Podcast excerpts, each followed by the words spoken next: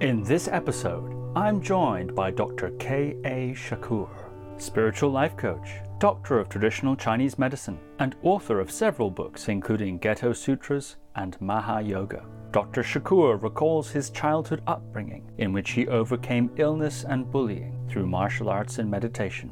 Dr. Shakur recounts his early martial training, the unfolding of his psychic abilities, and the influential mystical experiences and people that influenced his life. Dr. Shakur reveals how he learned to be assertive and handle conflict, how he developed his own variation of Tonglen meditation, and the importance of trusting one's first thought. Dr. Shakur also shares his training in various religious and energetic systems, including Qigong, Yoga, Aikido, Buddhism, traditional Chinese medicine, and more. So, without further ado, Dr. K. A. Shakur. Dr. K. A. Shakur, welcome to the podcast. Oh, thank you very much. I'm glad to be here and glad to be able to talk with you, and you know, and hopefully um, we have a great discussion. I'm very um, appreciative to be on your show. I'm sure we will have an excellent discussion, and I'm very delighted to be talking with you. In fact, it was Dr. Nida Chenagtsang who suggested that we record this episode. So that is um, that is the connection, and I'm I'm sure it'll be very interesting. You know, I'd like to ask you first of all. You've had a very fascinating life, and I'd like to ask you first of all about the the context of your upbringing. I understand you were quite a sickly child who was frequently bullied, um, but also was prone to psychic experiences. So this is quite uh, an interesting setup. Could you say something about um, what's the context of your upbringing? Where did you grow up, uh, and, and and what was the situation? I grew up in Detroit, Michigan, and since this is an international broadcast, um, Detroit, Michigan, naturally is in the Midwest of the United States. It's surrounded by um, the Great Lakes, five Great Lakes, and Detroit is the largest city in Michigan.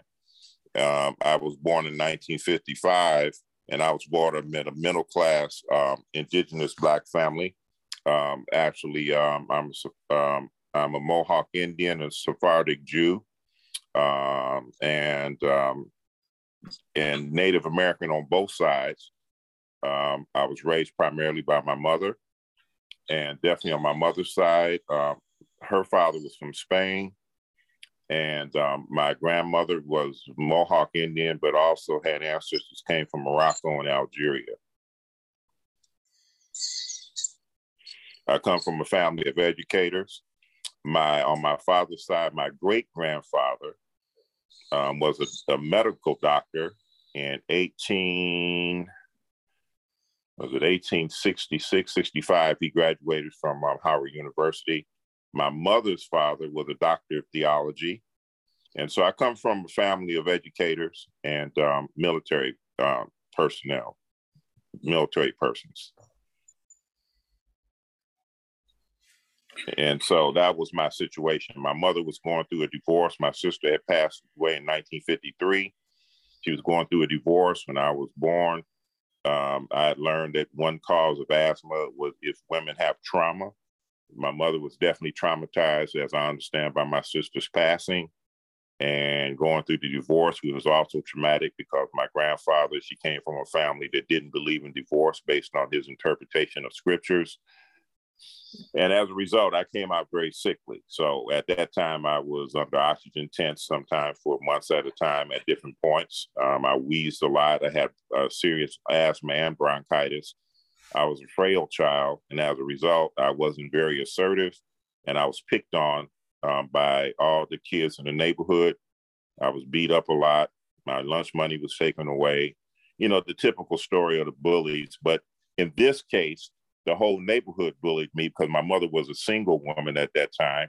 And in those days, a single woman was frowned upon. So my mother was like, it was almost like a, a, a um, a precursor to what you see in today's society. So she was a professional woman raising a child, um, which was uncommon at that time. You know, especially in the neighborhood I was in. Matter of fact, the uh, block club had got together and gave my mother money for what she had paid for the, uh, uh, for the house she had paid for for her to move off the neighborhood because they didn't want any single women in the neighborhood. So that was the mentality at that particular time.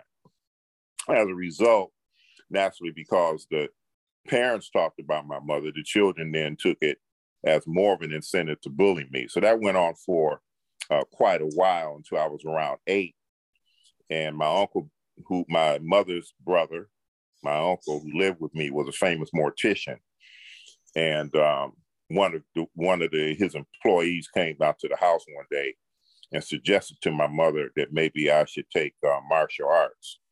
And so um, my mother said she thought about it. She was very overprotective of me and said, okay, the closest place to the house, we, we assigned him up. And it happened to be an Aikido dojo. So in 1963, in Midwest part of the United States, the Aikido wasn't, those type of arts were very unheard of. You know, uh, you might have had this activity in California and New York, which usually had the cutting edge type of practices, especially if you start talking about Eastern practices but a Aikido was almost unheard of. But for three or four years of my life, from the time I was eight to maybe around 12, I took a Aikido three days a week. Naturally, I was the only uh, Black kid in, in the group, and I was severely uh, uh, uh emotionally mistreated because they would never promote me. Matter of fact, I think I might have got a promotion the fourth year. I did the same three techniques every day, three days a week for three to four years. And um, later on, I, I, realized the value in that after I became a teacher because old school teachers had, you know, were real strict on fundamental practices. Uh, but I also became introduced to Zen, Zen meditation um, because the teachers were Buddhists as well as practicing Hatha yoga. At that time, everything was unified. So it wasn't separate disciplines like you have today. Um, when you studied with a teacher, yoga or stretching and breathing was just a part of the, the, the syllabus as well as meditation. So it was no separation today because, at least in America, maybe worldwide, or definitely in the Western world, um, what we call Eastern arts or New Age practices or whatever term we want to use is a big industry every single aspect now is a money making situation. But during those times, you had to learn all those things. Matter of fact, those were considered warm ups and foundational practices. So that was my introduction um, to formally to Eastern practice. Now, stepping back a little bit, my, as I've stated before, my uncle was a mortician. I also stated I was severely uh, uh, severe had severe asthma and was sickly as a child. So my mother, um, if I had to stay home from school, uh, would take a lot of time let me go to the funeral home because she only had relatives watch me. There were no babysitters or anything like that, or she didn't believe in that. And I remember one day playing um, in the funeral home uh, with my GI Joes on the floor, and there was the itty bitty casket and I said, wow, I'm gonna take that casket and turn it into a boat. I'm gonna open up, put my soldiers in. When I opened up, it was a little baby in there, a lot that was dead.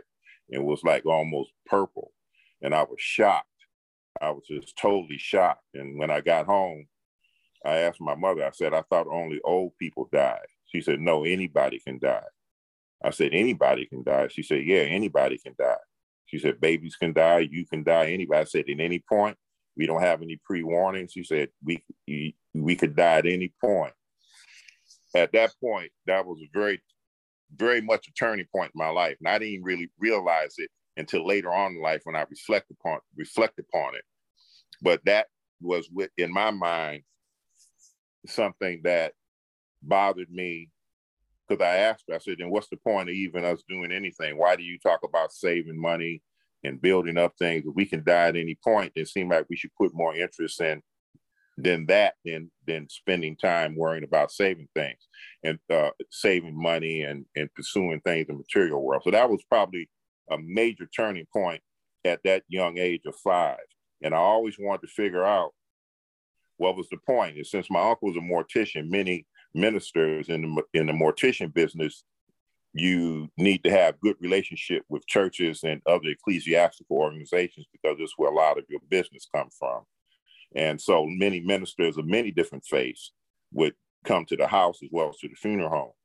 And um, I read a lot. Being a sickly child, my mother read the Bible to me a lot. And then when I was around five or six, I was reading Plato and Aristotle. So I was reading way beyond my age level because I really, up into the Aikido practice, was did, not have anything else to do but read. And I still read a lot now. When I walk around now, I still carry five or six books in a bag with me wherever I go. So reading has just been uh, almost like just a almost next to breathing to me. But saying all that, I would hear ministers laugh and joke sometimes. They would get a few drinks saying how they would say certain verses to the audience or to their congregation, knowing that they were wrong and laughing.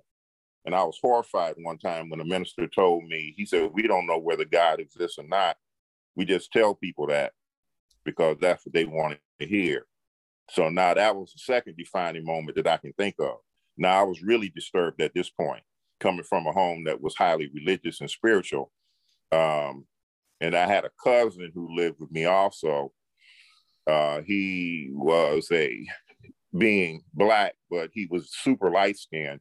And so back during those days, you had something called passing, where a black person, if they look white, they could get jobs. And he actually was a geologist and had worked for Standard Oil. He had been in China during the time of Sun Yat sen. And so he lived with me too. So as a child, would hear a lot of stories about China. He was an atheist. He didn't believe in God. He was a scientist. And so I lived in the house being the only child with a lot of educated people that had a lot of discussions from the atheistic end of my cousin and then the super spiritual end of my mother and my and my uncle. And so that would become interesting. So I told my mother at 10 I didn't believe in none of this because it was the what I would hear at church. And remember now, even though my mother was Native American, and they were Jews, they weren't allowed being black to practice those things at that time. So it had to be hidden. Uh, a lot of this wasn't told to me until I got older, as far as my uh, specifics of my ancestry. Um, but I told her I didn't believe in any of it because it was lies, and and I would hear ministers purposely say things that were wrong. And at that time, I had a very good memory, so I almost memorized this all kinds of verses in the Bible. I memorized Roman history. I read um, uh, Edward Gibbon's Decline and the Fall of the Roman Empire. I probably it was three volume books, a three volume set. It was a thousand pages. I probably read that three times by the time I was ten, and so I was very much into Roman and Greek history at that at that particular time, at that particular time as well as biblical uh, information. And so I told him, unless I have, I said to myself, unless I have an experience, I'm not going to uh, believe in in this type of thing. Now, the experiences I did have was seeing disincarnated souls. I could see those things from the time I was can remember myself. My aunt was like that. My mother had psychic ability. Everybody I knew was like that. My father was like that, but he used it for gambling. Okay, he didn't, you know, so he used he could see numbers, he could see bets, and I could see things, but nobody could explain to me the whys and why nots. Many times people would pass away in the family and different members would say, so um, Uncle so and so or cousin so and so came to me and told me the night before that they were going to pass away, but they were in states far away, hundreds of miles away. And I would hear stories about people showing up in their full bodies talking to them. And so I would ask, well, how can somebody show up and talk to you and they six or 700 miles away? But no one could explain it to me, but people would talk about this. Now, remember, I come from a family where everyone basically was college educated. Most of them had science degrees and what have you. So it wasn't like, you know, uh, they had understanding of, of science and Western philosophy and what have you, but it was it wasn't uncommon for people to talk like this, not just in my household, but in my community. Uh, so my mother told me the night before I was born. I mean, the, before I was born, the month before that, my my her father, my grandfather, came to her and talked to her and said that he was going to pass away the next day, but that he would be back soon. So he died on July 12th. On August 12th, I was born, and my mother said I was somewhat like him. And as I've gone through life, I can see a lot of similar characteristics, you know. And so I would hear a lot of these type of stories. So the concept of rebirth and all this kind of situation that I learned about when I started studying Buddhism and and uh, and Vedic uh, literature, uh, then began to confirm how I grew up. So my first real academic understanding was reading an autobiography of a yogi by Paramahansa Yogananda when I was 13. That became like the first book in English that began to talk about astral realms, what happened um, with Sri Yukteswar reappearing, uh, various folks reappearing, being more than one place at one time, all these types of things, and a lot of things that I experienced growing up. Now I was getting answers, you know, that made sense. So I remember telling myself when I was like 13 or 14 that my goal in life was to be a yogi. You know, even though I didn't know all the particulars, but I knew that that's what I wanted to do ultimately. And so that in synopsis can somewhat give you an idea what my upbringing was. In the meantime, I still did, um, by the time I was 12, I became very physically strong. So I played baseball, I played basketball, I ran cross country. So, and I did things, and I also played music from the time I was eight. I started off playing classical music, I sang opera, um, and these types of things. Now, um, I had a piano teacher by the name of Sister Marie Constance. Um, and so this was another subtle influence on spirituality. Sister Marie Constance lived to be 95 years old. In the last 20 years of her life, she went into seclusion and, and almost it's like what happens with the, um, many of the yogis. She, her whole life was in seclusion. They would just put food under the door. But that's the first time I had heard about that. But she was my piano teacher. And I always remember she had her rosary and it was real unique when I think back on how she used to teach me piano because I remember half my lesson wasn't even about piano. She would just talk to me, but she always had those rosaries, rosaries going. And Sister Marie Constance suddenly had an influence upon me. Yet later on, that was at Marygrove College.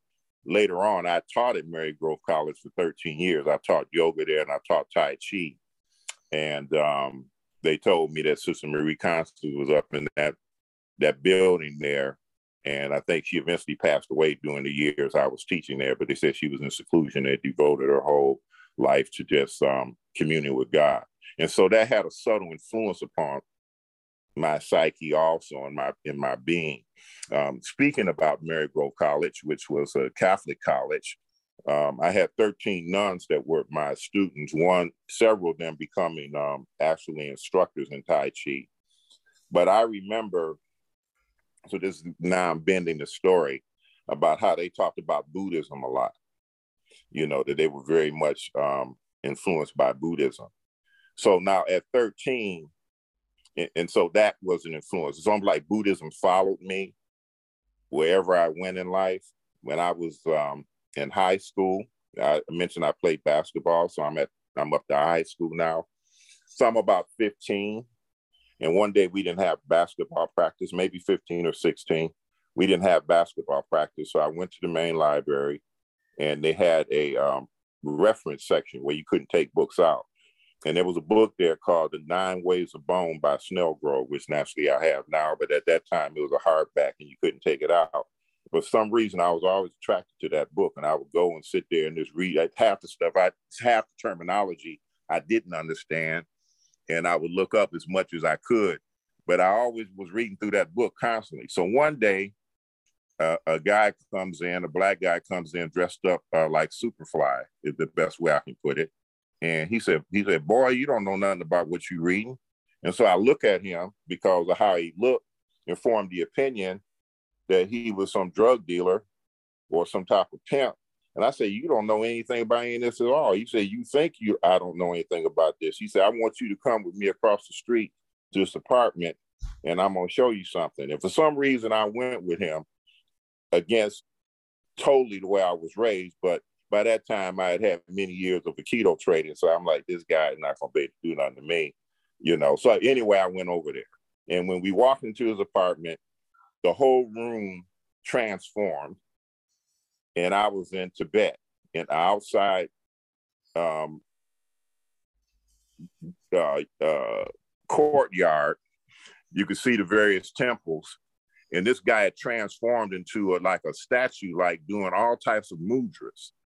And so it was almost like something like one of those movies you see, like Back to the Future or something. I mean, it was like I don't even know how to explain it. So I asked, I said, "Who are you, and what's going on, and how do you know these mudras?" And all he said to me is that you think you know the truth now, but when you get older, you'll know the complete truth. Now it's time for you to go home because your mother's waiting on you. So he takes me downstairs to the bus. The bus shows up. When I turn around to thank him, nobody's there. But I never really talked about. I've only only recently, in the last two or three years, that I talk about this. But I never talked about it the majority of my life. I never even mentioned to anybody because nobody would probably believe it.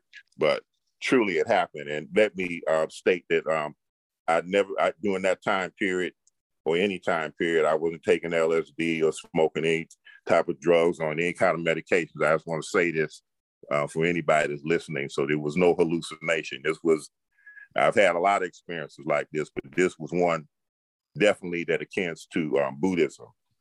And so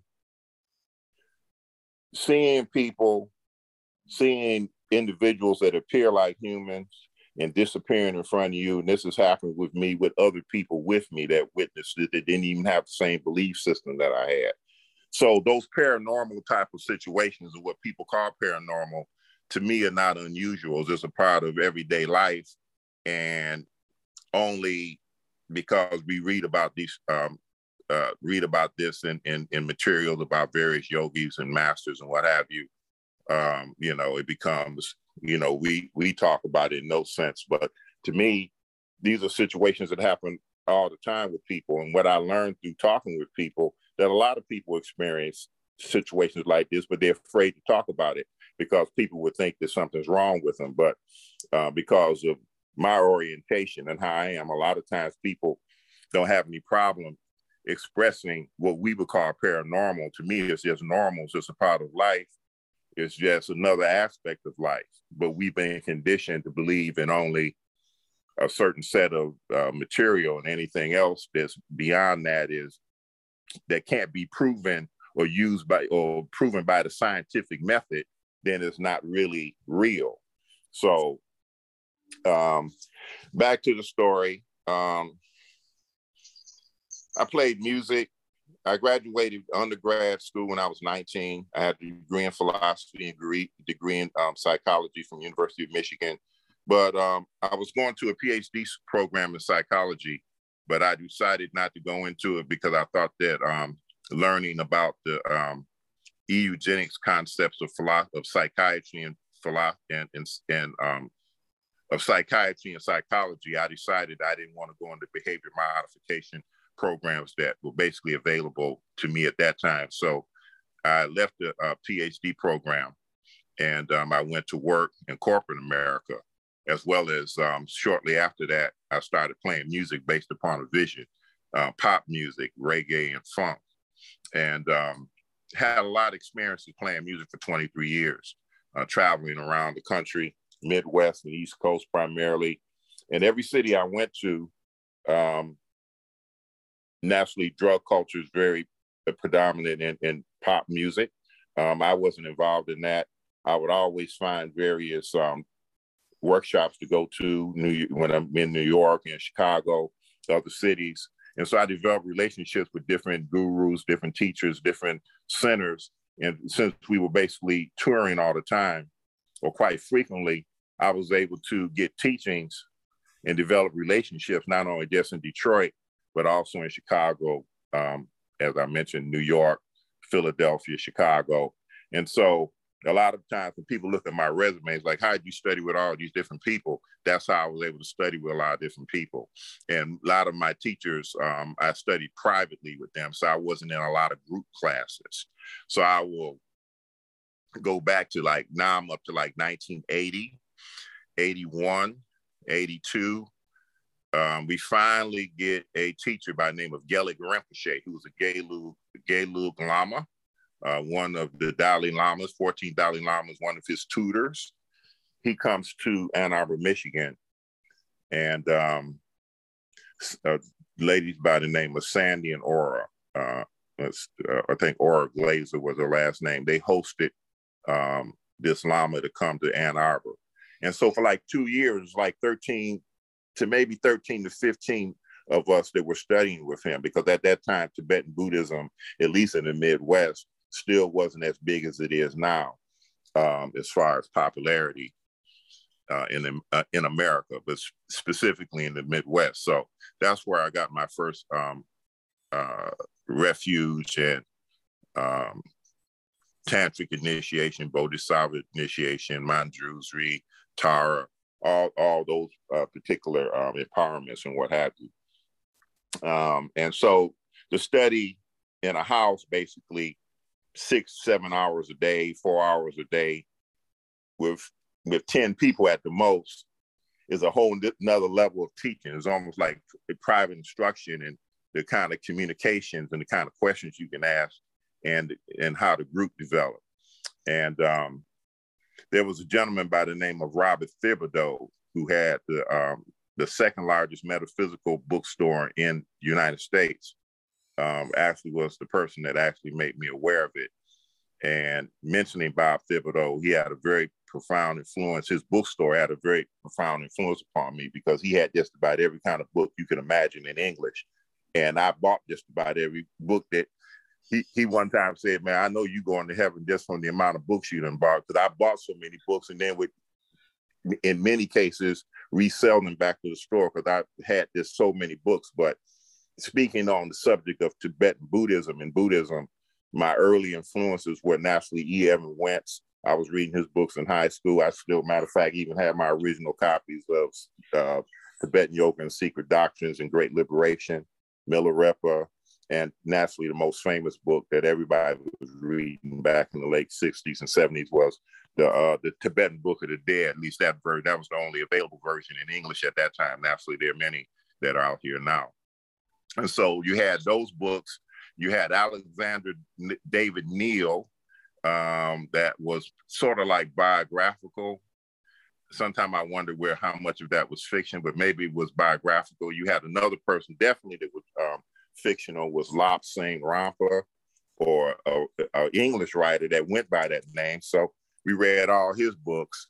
And then we were reading uh, German Lama by the name of Lama Govinda, who had foundations of Tibetan Buddhism, Way of the White Cloud. I think he had one called Tibetan Stupas. Um, so I read all those books. So those were the had C.C. Chang's book on on the six yogas on Naropa.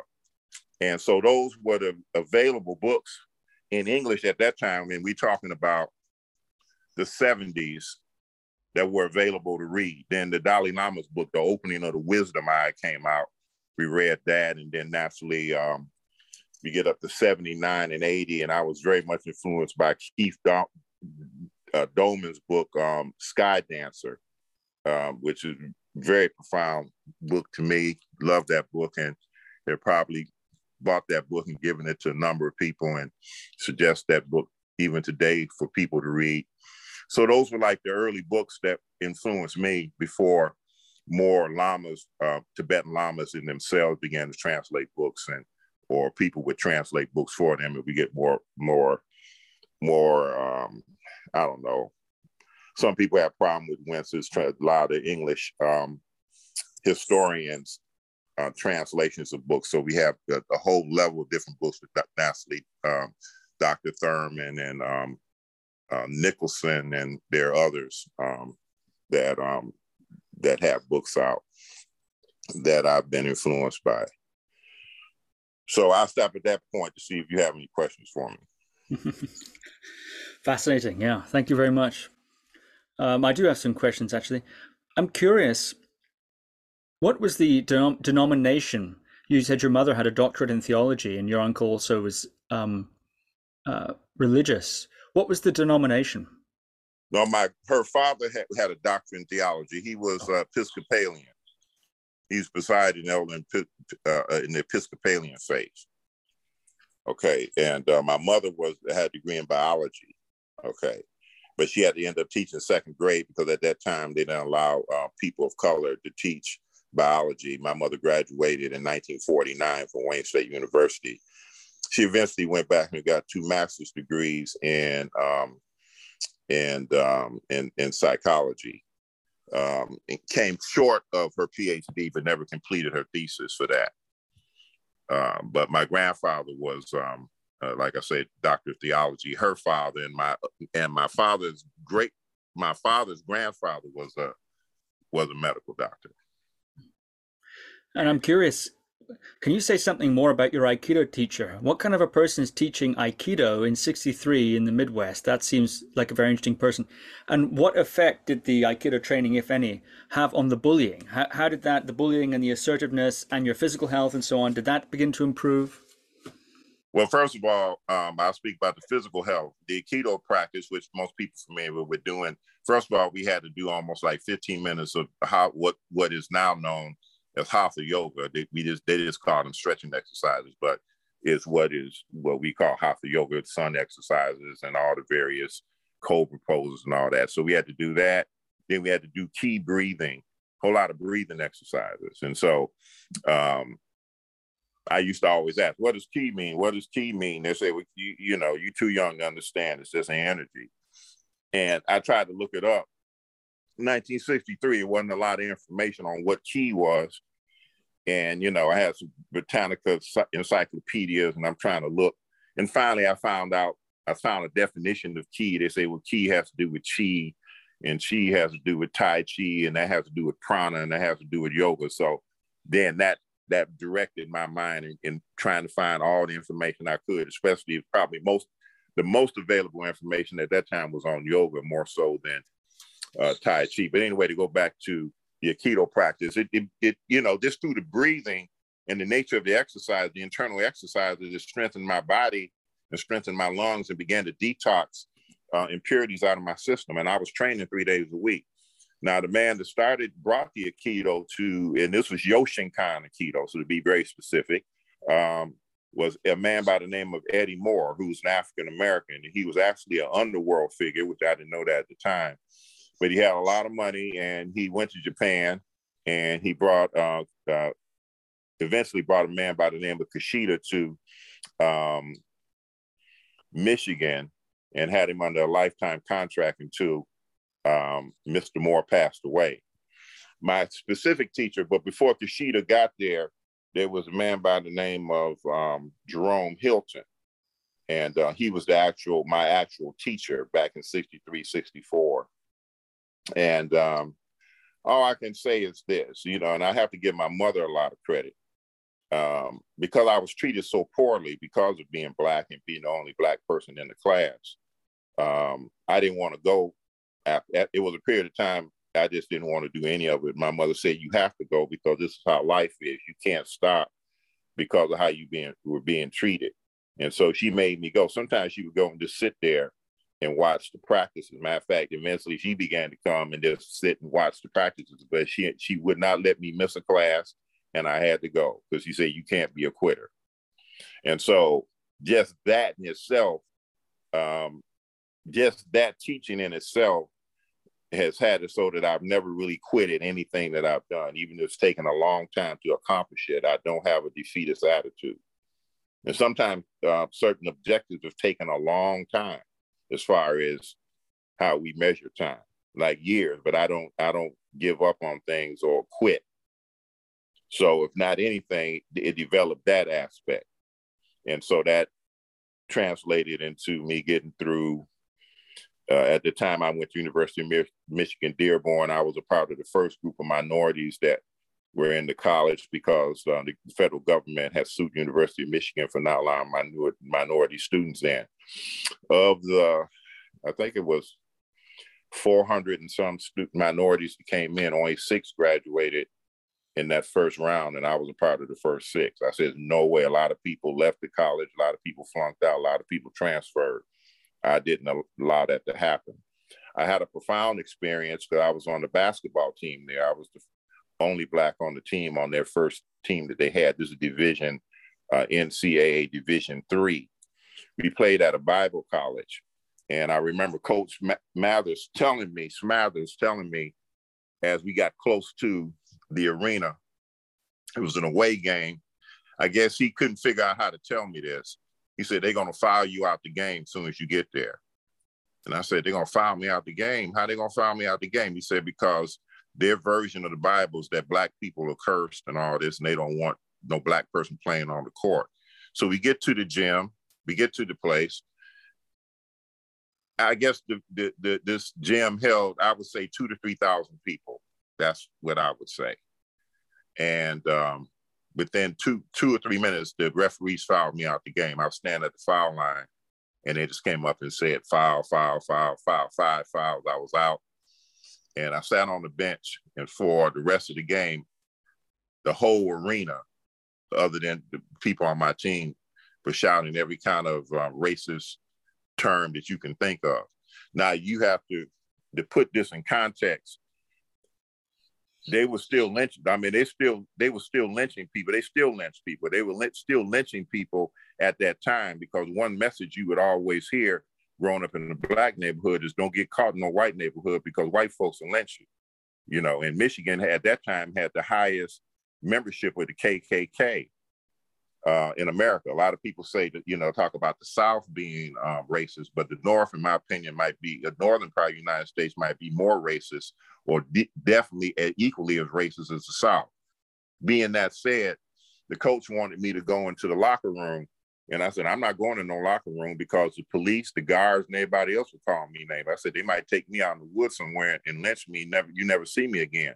So I sat on the bench and I went to a meditate meditation where I learned in Aikido. I just went into stillness. We call it mindfulness now in, in our system, Shiné, um, Shamatha, but I sat and eventually, probably in the last two or three minutes, the people stopped because they see that I wasn't being affected by it.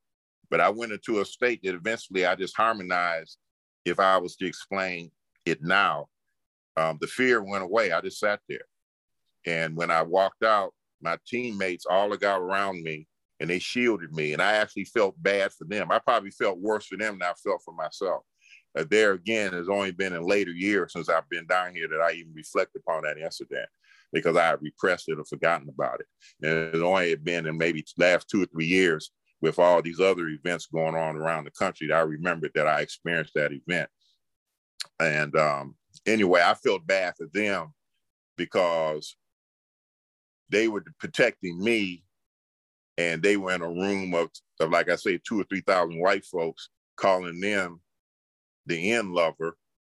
And um, I just felt bad for them. And they, they, they felt bad. And I told them there's no reason for you to feel, feel bad. But what I can say out of that experience, it didn't make me have opinions because of how I was raised and I guess how I am.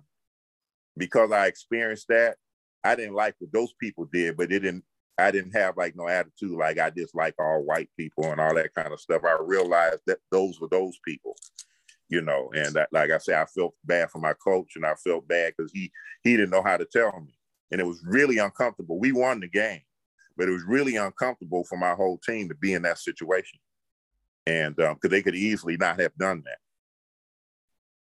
you know, to protect me. So that was an experience. When you talk about what Aikido practice did, I say those types of things laid the foundation for everything else, every other kind of challenge and what have you that I've experienced in life. You also mentioned a, a lack of assertiveness at a young age. And how did that particular aspect transform?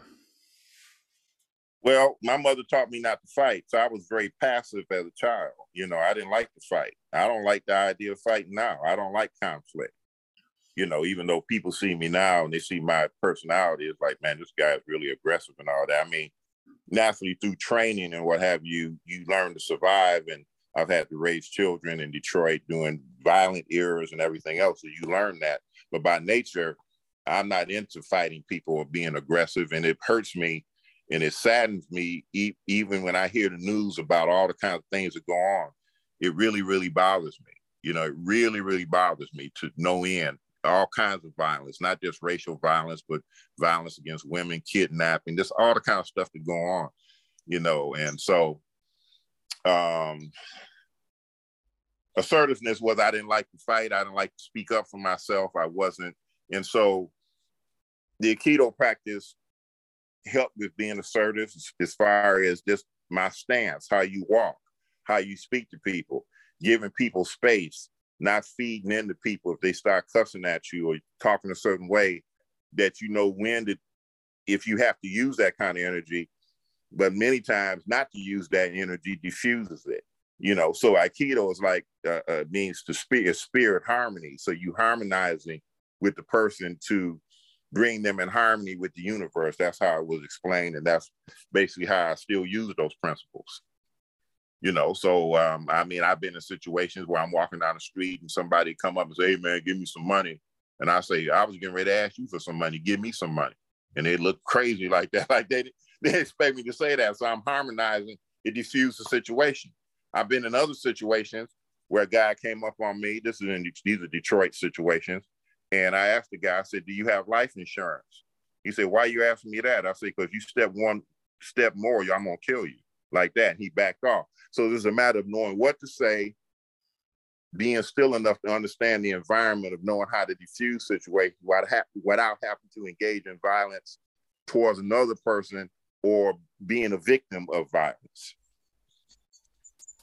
So I can say the Aikido training definitely um, served as the foundation of that naturally other trainings have that I've learned and what have you have had I've built on top of that. Yeah, fascinating. Um, I'm curious. One more question about this period of, of, of life that you've covered so far, about this psychic dimension, and that seems to be something that you had a talent for or a gift for, even at a young age, and something it seems from what you've described runs in your family, or certainly was was everywhere. You said it was happening all the time. Um, in your community and around you. So I'm curious about that. How did that aspect develop? I mean, a lot of the systems that you went on to train in have specific methods for cultivating, uh, uh, disciplining, or using those psychic um, dimensions, I suppose, uh, in different ways. Not everyone accesses those those aspects of those systems, but did this uh, natural gift um, did you run it through those systems? What what was the unfolding of that particular aspect of your life? All I can say is I grew up like that, and and most of the people I knew, not just in my family but in my community, were like that. That's the first thing. And then I can also say that in my family, 70% of the persons in my family are women. I also mentioned that I'm primarily Native American, and Native American, it, it's not just Native American people, but Native American people tend to deal in dreams being able to interpret dreams. That was very heavy growing up about what what did you dream? What was your dream about? You know, that was you every day I woke up, it's like, what, what what did you dream about? So dreams was very much a part of the culture. Um, being around my mother and my aunts and cousins, being around females a lot, women a lot, I learned to developed that quality of, of sensitivity to a great degree. My Aikido teacher at one point separated me from the rest of the class and he made me train with a woman He's, for six months. He said, You can't train with nobody else. You only can train with this woman. And naturally, we speak about this time period. So naturally, everybody laughed at me because he got to train with the woman over there. But the woman threw me all over the place. And he said, Something I need you to learn you know so what i can say is being around the female element the mother element and i can probably tell you other things that happened in my life um, help develop that even more. My mother had a lot of crystal in the house. She had crystal lamps crystal ashtrays crystal chandeliers. And i remember as a kid she said you look into this crystal and you'd be able to develop the, the ability of having uh, uh, premonitions um, that you can enhance that more but then when I asked her more about it, she said, "Don't ask me no more about it. Just look into the crystal." So for a while, um, when I was a kid, I'm talking about five and six years old, I, it was a certain a crystal ashtray, and she had a crystal lamp, and I, I would sit there and just just uh, um, stare into it. And so therefore, I developed the ability where I could see things before they could happen and a lot of stuff like that. You know, my mom was like that. I mean, if I would start talking about something and people she didn't even know, she started telling me all about it. I said, "You don't even know these people. How you know?" I mean, so it, it I didn't. It was just a normal part of life. Naturally, once you uh, start start studying yoga formally, studying with gurus formally, learning all the terminology and what have you, then I could put some context to it. But a lot of people are like this you know, women in particular like this. And I can also say, um, and I mean, people can argue back and forth about this. You know, misogynism, misogynism has been in the world for a very, very long time. But I'll say from the external appearance, at least in the neighborhood I grew up in, I never saw, I never heard of like domestic violence or uh, or people talking down to women condescendingly. These type of things. I didn't, I didn't even see none of that kind of stuff until I was like out of the house, maybe like 19 or 20 years old. You know, the only stories we heard that if a man abused a woman, we heard a couple stories that uh, of women killing their husbands or killing their boyfriends for doing that. That's what we heard. We didn't, and there were only two or three stories like that, you know. So I think there was, even if you listen to the culture of the music at that time, because music is a reflection, at least in my opinion, of the culture, the, the types of music, more love songs and more adoration towards women and, and women towards men, there was a different attitude, maybe some would argue, but at least on the surface, where today there's a whole, at least all out in the open, where there's a total dislike and hatred. Uh, and to the out the, to the outset of we have you know uh, thou, hundreds of thousands of rape cases and murder cases towards women in this country every year, and that's what's reported. That's not even dealing with what's not reported. You know, so going back to the psychic aspect, women are mothers. And so the natural, I mean, everyone that I know of, you know, I mean, there's some test tube uh, persons, but the majority of people, 99.9% of our population, come from the womb. So it only makes sense that the mother has the mother knowledge, the mother has the ultimate knowledge of, of things. So we have what I call intuitive knowledge or just knowing, and then there's academic knowing but mothers just know. And so that's what we try to attain in, in the spiritual practice, where we just uh, attain the state that we are working out of the ajna to where we just know things. Naturally, on the material level, we have to go through the academic sense to be able to use a scientific method or a proof method when we're dealing with other folks. But I was always taught to feel. You know, you have to feel it. My mother and my aunts and grandmother would always talk to me about you have to feel, trust what you feel, trust it, trust your feelings, trust the first thought, even beyond that, even being more specific.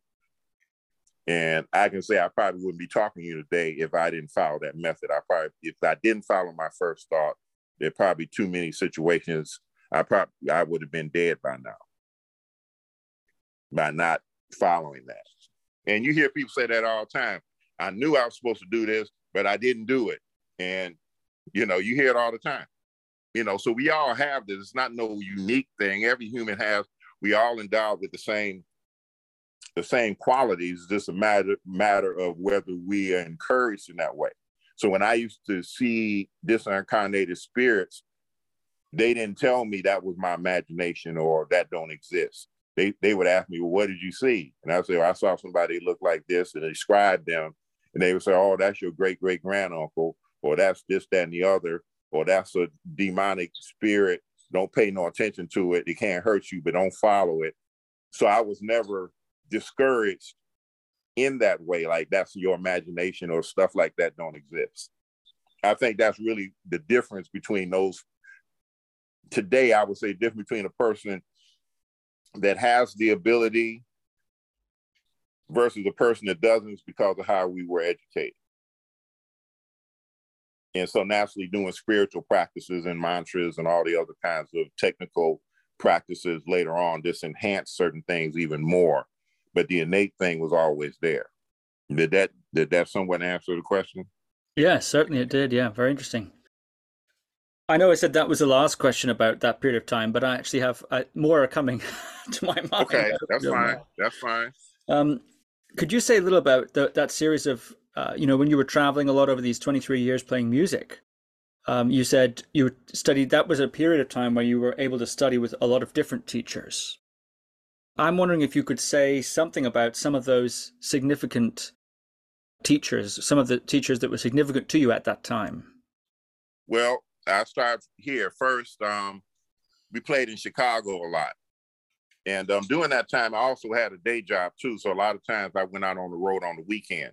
okay, because music business is up and down. So a lot of times you have to maintain uh, a, another job also. But um, there was a time I uh, my band spent a lot of time in Illinois and um, in Chicago specifically, and then we were playing outlining cities. And there was a Kagyu temple there. And on the off days, I would go to that temple. In those days, when you went in, they just tell you to sit, and you sit. You had to sit. The sessions were like two hours long. It's a little bit different now, but back then it was like you had to sit for two hours, and so you sit there for two hours. Like man, but eventually, I had a profound experience one time sitting those two hours, and um, after I had that profound experience, I began to understand things about the mind. Okay, so that's one thing. Now dealing with the individual, Professor Visitacion was a great. Uh, matter of fact, uh, A&E did a special on him. He was American treasure in um, Vee-Jitsu or Jiu-Jitsu and Vee-Jitsu. But he was a very mystical person. And he came to visit me, and there's a discrepancy on his age. But he told me he was 91 when he came to my house. And um, he also said I was the only person out of the New York area that he ever came to visit. So he came, he stayed at my house, stayed there for three, a whole weekend. But the amazing thing was we did a seminar and um, there was a, some young people there in their 20s. And um, they say, oh, old man, you don't know what you're talking about. And there was this, this guy was real proficient in monkey kung fu. He could just do all types of things. And I actually saw Professor V just raise his hand. I was standing right next to him and I felt this energy and he paralyzed this guy and the guy couldn't move for over 15 or 20 minutes. And then Professor V held a, held a whole lecture and then he snapped his hand and the guy moved again. You know, so I was very much influenced by Professor V, just those experiences with him. And um, he talked to me about the importance of internal practice because I was doing a lot of hard practice at that time as far as uh, uh, martial training, um, jumping over cars, rolling on cement. He told me to stop doing all that. He said everything was internal, only practice internal. And he said that um, that would, um, I could practice until however long I'm on the planet. But if I'm 90 years old, he threw all my students around. He said, You see what I'm doing? And like, he seemed like the guy never went to sleep you know, he's up all night, man. Like, man, he was throwing us around. Cause my living room, I had transformed into like a mini dojo at that time. And I had, you know, it was all matted. And he was throwing my students, my personal students that were there around nearly all night. And um, that was a profound experience. Um, basically, what I can say, I would go to a lot of seminars and I developed, I practiced in a lot of Aikido, the Bond Street Dojo, the New York Aikikai, um, a gentleman by the name of Felix Barrios at the Azon Ryu Jiu Jitsu. And he said, Yeah, you like, at that time I was a fourth degree black belt. And he said, Yeah, well, he said, Now you moving into what it's really about. I said, Well, what do you mean? He said, This is the physical stuff. This ain't what it is. It's the spiritual aspect. That's the real training. This is just a preliminary. Um, so those are some some situations of where I was influenced by um, uh, various teachers in, in, various locations. And I would go to a lot of different seminars. You know, you're in New York and you see some guru is giving a workshop here and there and what have you. And so I would go to a lot of those places. I flew to England in um, 1985, 84, 85, and I stayed in a gay Gelug Monastery um, there was a uh, teacher there by Lama Wangchuk, what that's name.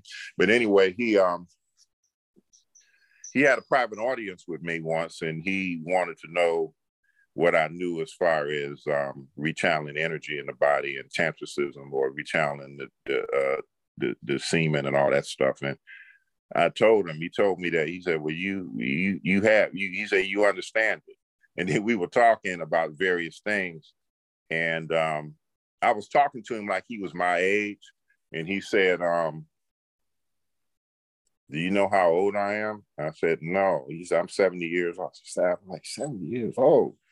Yeah. So what what I the most profound thing I got from him was that he said he saw the Chinese shoot down his whole family. He said I was a little kid, three years old, but I was real little. I was hiding in a barrel, and the Chinese came in and shot my whole family down.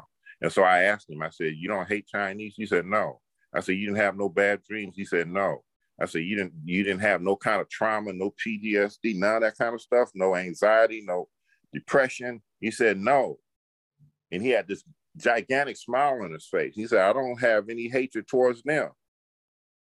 And that was a very defining moment. I actually met a, a person that experienced that amount of, uh, uh, of hatred and trauma to see your whole family shot down and for him not to have any kind of hatred towards them was very uh, uh, struck me very much. I mean that that probably, I mean that stays with me to this day, you know. And um, I do certain practices. Matter of fact, I purposely will read and look at uh, news accounts or video accounts of, of violence that goes on and um, I sit and I, I, I do Tonglen or I transform that within myself, you know, because it's so easy to get triggered. Because when I have to talk to other people, I have to I can't tell or I will not tell a person something that I myself can't do because I consider that to be a, a false, a, being false. So Lama Wangchuk, if I'm pronouncing his name correctly, had a profound effect upon me.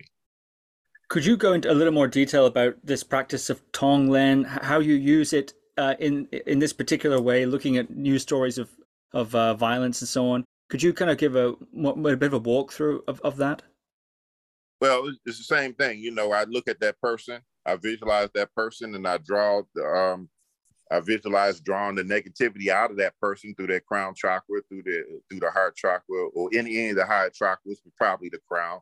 That I draw it out, and then um, I draw I draw it out into space, and then I explode it through my third eye. So I kind of have my own modified Tonglen, and then I draw in energy and I exhale and send light, either using uh, golden color or light color into that person, and bathe that person in love and compassion.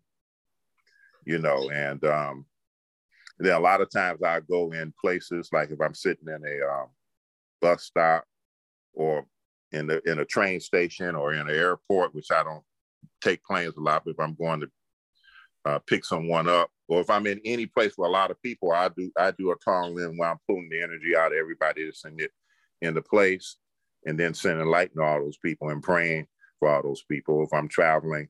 So I do it a, a lot of times, you know, I do it a lot, you know, to try to transform the environment you know, as well as, you know, doing prayers and what have you for sentient beings.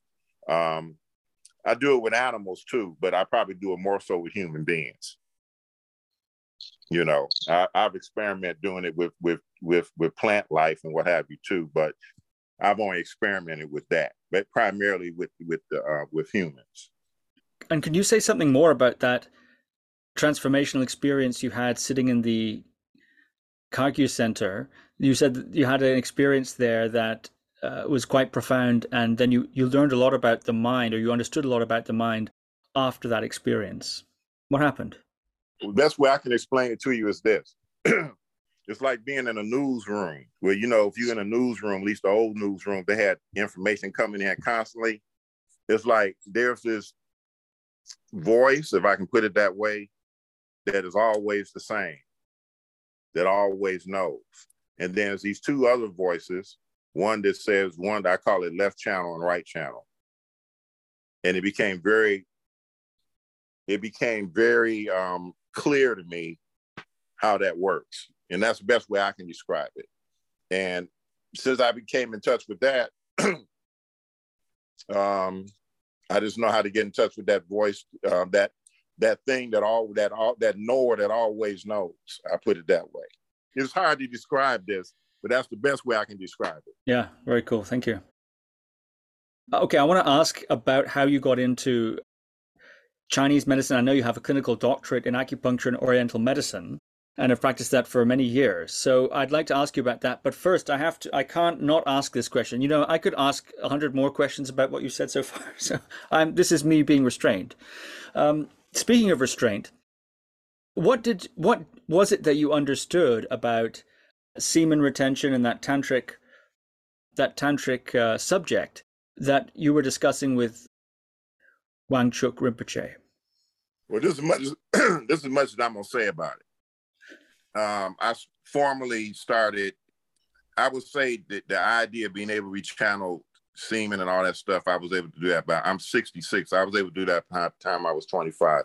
I studied with a um, a Shaivite teacher um, that was as far as formal practice, and then um, I just practiced it a lot. But what I'll say about it is this: it has to do with bodhicitta. It has to do with love. Um, you can practice all these type of techniques and, and this, that, and the other, and all that from my personal experience. But the real, the real retention, if you want to call it that, has to do with love. If a person doesn't have love, um, genuine love towards their partner and general love towards uh, people, then it becomes very difficult um, to retain the thigle, I can call it that. That that's what I would say. It has to do with a general attitude, and and and and the few students I have had that I do teach, uh, the first thing is is is is having reverence towards your mom and any kind of uh, uh, uh, issues that one has with their mother for that to be resolved. Actually, that's what Gelek Rinpoche had taught us before he would teach us. He said, if you got issues, the first thing you have to do is have love towards the mother. If you got issue with the mother, that has to be worked out first. And none of the other rest of the stuff is really going to work, you know? So that's what I'll say about um, the semen aspect. I know that that becomes a, a, a big interest point, especially for people in the West, because of the sexual aspect. There's, you know, there's sex involved with stuff, and because we are mostly conditioned under under uh, Semitic religions that deal with a lot of guilt, and even even some of the um, Vedic systems too, where there's a lot of guilt and relationship and condemnation of sexuality of women and all these kinds of things. So naturally, when when you look at the spiritualization and the of sexuality and of the body and what have you, that becomes a great interest to many of us here in the West. And so, and, and a lot of it's been distorted. There's so much distorted stuff out here is the reason why I won't even talk about it like that. I talk about people uh, dealing with the issues with their mom and dealing with uh, a lot, a lot of practice, prostrations. Um, prostrations are very, very important in, in strengthening uh, that kundalini, that spine, especially those of us that, are, that identify in the male body. That, that's very, very important. So I talk about that aspect first, um, rather than getting into uh, a lot of what I call pop tantricism, you know. And so that's why a lot of time I had a friend of mine trick me one time he was a friend of mine for 30 years. I was supposed to come up and talk about yoga, and he advertised me as a tantric teacher, and I got really upset. And that was probably the only time I, because he advertised me, I talked about it. Other than that, I keep it kind of hidden, you know, uh, because of the, like I say, it's so easy for people to misuse it, and um, and it is misused or misunderstood. And a lot of times, people's minds trick them into thinking that they they they well, you already know it's tricky. And everybody wants to feel that they're at this higher level and they they ready to do all this kind of stuff. And there's a lot of foundational practices because it's based what the teachers have taught me and what I can say from my life is that the, the, the foundation, I guess we would say in, in Tibetan Buddhism, the Ngondros and the and, and what having the guru yoga is probably the most important aspect you know. So when I go back to your keto training, like doing the same three techniques for four years, the same thing over and over again, no variation, no nothing. It's the same thing over and over again. And then my hatha yoga teacher was like that. He only had me do the sun exercise for one year. You must come to class. This is all you're going to do. If you don't show up, don't come back, and you're going to pay me. That's how those teachers work. And you're only going to do this. So you already knew what you're going to do. The same thing over and over again. Then after that year, okay, now we do variations and do this and do that. People today, how they mind are, at least the majority, they, people want all these things, and there's so much information available because of the internet. Um, people's minds get tricked into thinking they can do all these kinds of things because they can understand it academically or they think they understand it. And to me, in most cases, it's dangerous. So that's why a lot of times I, you know, unless I'm unless I have certain people committed to me one on one, and I put them through tests that I would even broach the subject with them. Mm-hmm. Uh, I hope that answered the question. Yeah, it does. Very interesting. You know, I'm looking here at uh, the notes that I've made in advance of our conversation, and there's too much good stuff here. I don't want to skim and give it short shrift. So we might have to do a sequel. I don't know how you feel about that. No, I'm okay with that. If Great. you want to ask me some more questions, I still have time to talk to you. If you if you have time. Sure. Okay. Well, let, why don't we talk about how you got into Chinese medicine, and then um, and then we can wrap it at that. And then, uh, if you're willing to come back for sequel, I think that would be excellent. And then we can get more d- deeper into it. I don't want to skim some of these other topics that I've got here for you. That's fine. That's fine. Cool. I got into Chinese medicine. Well, there's several stories, but naturally, studying Aikido and then later on Tai Chi and yoga, the, the, all my teachers, or the majority of them, were either in the, either doing TCM or they were doing Ayurvedic medicine. So that's number one. So that's one part. The second part is I already talked to you about my Native American background. So even though my mother and them went to the doctor at times and they I had to go to the doctor to get shots. Uh, Dr. Bernstein was my doctor. And at that time, doctors came to your house. They had little black bags and they came to your house. And it wasn't like the way corporate medicine is today and so they they believed in food. You know, my mother, you know, like in our medicine, we talk about lifestyle and food. Well, my mother, you know, like every color of food was on my plate when I grew up. You know, and um, I ate good food, and I was always talked about the fact that food was very important for health. And so my mother wouldn't allow me to eat sweets. She didn't allow me to eat candy. Um, maybe since I've gotten older, I've, I've maybe in the last few years abused some things that I probably shouldn't have, but I didn't grow up that way. Um, I still don't eat candy, but I did get into like um, uh, sodas for a while. But um, I wasn't allowed to drink that, but maybe once a month or what have you as a as a um, as a treat and I was taught to eat food, and I ate food, and you know, I, I, learned how to cook by the time I was seven. I was in the kitchen. I had to spend a certain amount in the kitchen by the time I when I was four, and so I learned about food from every aspect. So, um, so therefore, I realized that on my father's side, they, my father and them, um, they were Native American, but my grandmother, they were Christian scientists. So Christian scientists believed, um, but that's where veganism comes from um, the founder of Christian Science um, uh, uh, uh, sect of Christianity, but they, they said everything was the mind. So now here comes the Buddhist influence again. My father and them would say, You're not really sick. This is all in your mind. And my mother would get mad and he said, Look, this is all in your mind. Ain't nothing, you know. So they were really into that mind, mind, mind thing. There again, there's a subtle influence that of what Buddhism would later talk about when I became more and more endowed in that going back to your question though, we also coming into the 60s with the Black Panthers, the civil rights movement, and I was very much a part a supporter of the Black Panthers. A lot of my friends, I wasn't a actual member of the Black Panthers, but a lot of my friends were members of the Black Panthers in the Republic of New Africa. And the Black Panthers were really the first group on a large scale that brought Oriental medicine to the community, not Richard Nixon. I know they say Richard Nixon went to China and and all that. But no, there were acupuncture clinics in the Black community, and they were using acupuncture as a means to, uh, um, but for people with drug addiction, for, for but for health, period. So most of my friends were talking about Chinese medicine, you know, and acupuncture. So by the time I was 17, and then there's one other thing that happened. My mother was diagnosed with breast cancer when I was 12, and my mother had great insurance. She went to 12 different hospitals because just me and my mother, including the Cancer Institute. And they said she had cancer and they would have to remove her breast. Now, my mother's best friend had died of breast cancer. And at that time, a lot of women, um, that was the beginning of the breast cancer situation. My mother lived to be 102 and she never lost her breast because she went to a, some naturopath and started taking herbs. So therefore, what that put in my mind is that how could all these doctors, how could all these hospitals make mistakes? And so my uncle being a mortician had went to medical school for three years, two or three years. And when he would embalm bodies, and at that time when I was a kid, I I would watch him embalm bodies, and he would look and say, "This." He would look at the death certificate and say, "These people didn't die this. These people didn't die that."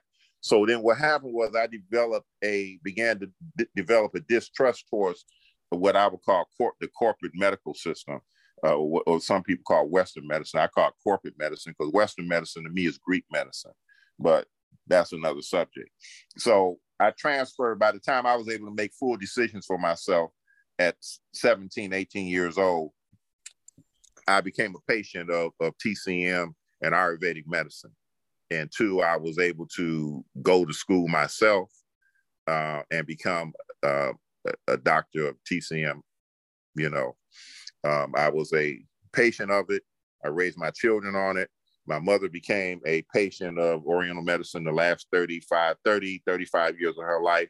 She totally uh, subscribed to Asian medicine and herbs. And so that's how. And then there's one other story. Uh, um, years ago, I was in a relationship with a woman and she was very sick. Um, she had Epstein Barr or diagnosed with that. And um, there was an advertisement saying a Tibetan doctor was traveling through Michigan. I was like, a Tibetan doctor? I didn't even know Tibet had doctors. A Tibetan doctor, and he's a Lama. We're going to see this guy. It happened to be Chagdud Tulku Rinpoche. Was what, this 1987 or 88, somewhere around there. And so he's out. These people had like a farm or something like that. They had tran- they had transformed this barn into like a, a, a, temple or whatever. Anyway, so we go into the barn doing doing our doing our appointment, and he has a translator. He's sitting there, and man, he had these big molars from what I remember. I'm sitting there, and he kept staring at me. And I'm like, say, why is this guy staring? I'm saying to myself, why is this dude staring at me? I, I didn't come to see him. I came to bring, I came to bring my partner and this is the, she she's the one that had the problem. But he's sitting there moving his molars, and when he speaks in Tibetan, it's almost like his whole voice roared. I mean, from what I remember, it seemed like I thought the whole barn was getting ready to shake, you know. And so, but he didn't say anything for 30 minutes or so. And I was really getting nervous, man. This guy's looking at me and I was feeling nervous. And all of a sudden, this voice comes in my head, say, You're going to be a Tibetan doctor. And you're also going to be a Chinese doctor. And I'm like, Why am I thinking this stuff? Why am I thinking this stuff? So when I was getting the day I was graduating from Dragon Rises, I thought about that. I said, Chagdud Tulku Rinpoche said I was going to be a Chinese doctor. He put that thought in my either he put that thought or he knew karmically that that was what I was supposed to do, one or the other. You understand? So those would be the actual incidents I would say that led up to the distrust towards corporate medicine, my teachers, uh, my martial art and yoga teachers and energetic teachers being doctors themselves, and that experience with Chagdud Tulku Rinpoche. Um, those three things I would say uh, had to do with me actually uh, moving in that direction. Mm-hmm. And right. being a yoga teacher for years, and people coming to me asking me about their their physical problems, and I'm like, well, I'm not no doctor. Why you keep asking me? And I know one lady came, and I could see that she had a tumor in her stomach, she said, I'm sick. I said, Yeah, you have this big tumor in your stomach. I don't know. I just said that. She came back three or four weeks later and said, How did you know I had a tumor in my stomach? You understand? And so I had those kind of incidents happening too, you know. So I was like, well, shoot, maybe one day this is what I maybe I need to be doing this. You know what I'm saying? So that was just something, but I didn't take it serious because I didn't think the opportunity would come up, but the opportunity did come up. And once I got in, it was transformative. Going to Dragon Rises was very transformative, going to transform my life in a certain way, very dynamic way. And then going to the Atlantic uh, Institute of Oriental Medicine was just a fantastic experience. And then being able to come to the Sowa Rigpa Institute, because see, really, I wanted to be a Tibetan doctor. I didn't even want to do TCM, but I couldn't find no place to do Tibetan medicine. So I did the, the next best thing. But when I went to the Atlantic Institute, my thesis my doctoral thesis was on the uh, on um, treating the mind use a, a, comparison between Tibetan and, and um, TCM. So they knew then I was I was then heavy into um, Tibetan way. I knew that's what I wanted to do. And then when the opportunity with Christiana and all of them gave me opportunity to come to um, the Sowa Rigpa, you know, brought that uh, when I became aware of the Sowa Rigpa Institute and became involved with that, that was like a dream come true. Especially then with Dr. Nida, because naturally with the experiences I've had, I know for a fact that the things he's talking that he's talking about that he's telling the truth. Because there's some people that don't say everything. I just put it that way. You know, but he he's like it from my experiences and everything I've seen, I can re- I can relate to everything he's talking about, and I know that the information is being that we get in Sowa Rigpa Institute is correct. So I hope that answers the question. It does, yeah, fascinating.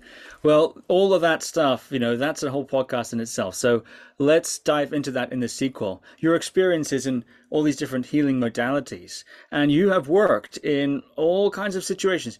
You've you mentioned educational institutions, but you've also worked in hospitals, mental health facilities, government and law enforcement. You've worked in all these interesting situations and brought this perspective and this melting pot of uh, studies that you've undertaken into those situations. I'd love to talk to you about that in more detail, as well as your three books Ghetto Sutras, Treatment of Shen, which sounds like that was worked up from your thesis. Um, uh, That's right. Yeah. Yeah. And Mahayoga, also your, your system of yoga, Maharu Yoga. So, I mean, there's, there's so much to talk about. Um, sequel, let's do it. Okay. Great. Thank you very much, Mr. Brother James. I appreciate it. And um, just let me know when you want to do the next one, and I'll, I'll set time, set aside the time based on your schedule, and we can do part two. Excellent. Dr. K.A. Shakur, thank you very much. You're very welcome. Peace and blessings to you. Thank you for listening to another Guru Viking podcast. For more interviews like these, as well as articles, videos, and guided meditations, visit www.guruviking.com.